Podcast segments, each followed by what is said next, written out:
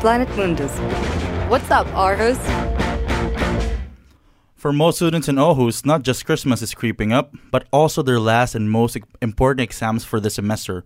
While trying to get everything done, there's although one aspect probably every student here in the city has to deal with every winter, which for some might be even harder than the exams themselves. Melanie, what is it that makes this time of the year really hard for some of the students here in Aarhus?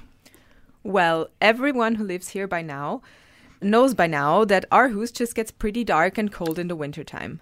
And then the motivation for studying might sink.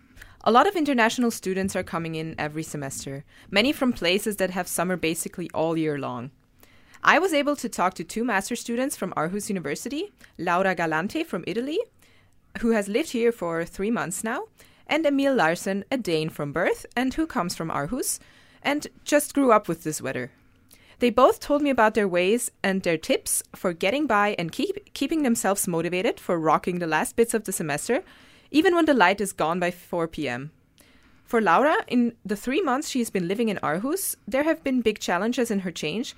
However, she already found her routine, how she keeps her active life going. What I feel mostly from the cold is just uh, that I get tired more than usual, and I feel like getting out of the house a lot less because it's just nice and warm there. I personally prefer exercising also. I go to the gym maybe twice, three times a week. And vegetables, because that also helps with the energy that you get. So when you embrace a healthy lifestyle and you go to sleep early, that also can help and have a huge impact on the way you see the world around you. And just really try to make yourself as comfortable as possible. So it's apparently just best to try to get out of the house and do exercise and stay healthy, even though the weather seems to work against the motivation. Oh well, but is but is it really e- that easy to keep yourself smiling and motivated all the time? Well, Laura agreed that getting up in the morning when it looks like it's still nighttime, it's pretty hard. However, as she discovered in her 3 months here in Aarhus, there is this particular way of life that students need to discover to make the dark days very good days. I also try to embrace the principle of hygge, so to put a lot more candles in the room that sort of have a scent uh, that feels quite nice. And I think that really helps to study uh, as well in my room. Okay, but what else can a student do to study better during these dark times? Actually, Aarhus seems to draw many students to the library, and Laura agreed because of studying. While being surrounded by others, working hard, working hard is way easier. So I try to get out of the house by going to the library, for example.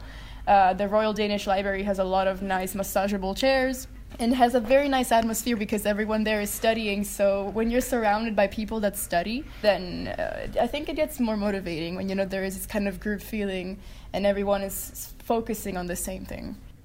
I was wondering also how Danes take up this time of the year if they have just grown up with it. Master student Emil was able to give me a pretty good insight instead of uh, thinking, oh, there's no light, well, I often just go out in the city, uh, put a lot of warm clothes on, then just go around and enjoying the lights and uh, the, the sky night. But of course, the first days where it's actually dark when you wake up, that's kind of depressing, but then you kind of get used to it. For me, it's always difficult to get up in the morning, no matter light or not. Well, I'm wondering now, what kind of tips a Dane would really give an international student? It is actually not that different for Danes than for internationals here in the winter. Emil was actually pointing it out for me that sometimes the darkness can even be annoying for him.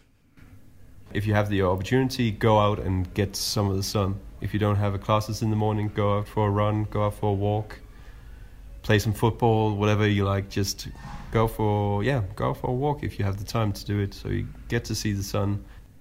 Wait, wait, wait. So summing it up, the dark winter time in Aarhus gets easier for students if they eat vegetables, fruits, go to wor- work out at the gym, and run outside. If they stay at the library, don't go to bed too late, drink tea, and cuddle with a blanket, well, that seems like a lot for a day. That's really short for the winter. well, maybe by the time you've done all those things, spring is already here. You won't even notice the dark anymore. But seriously, no matter if if Dane or international, if you just keep some of those things in mind during the winter time, you will probably not feel so unmotivated anymore for studying. Oh, well, thank you, Melanie. That's Melanie for What's Up Aarhus. Thank you. Planet Mundus. What's up, Aarhus?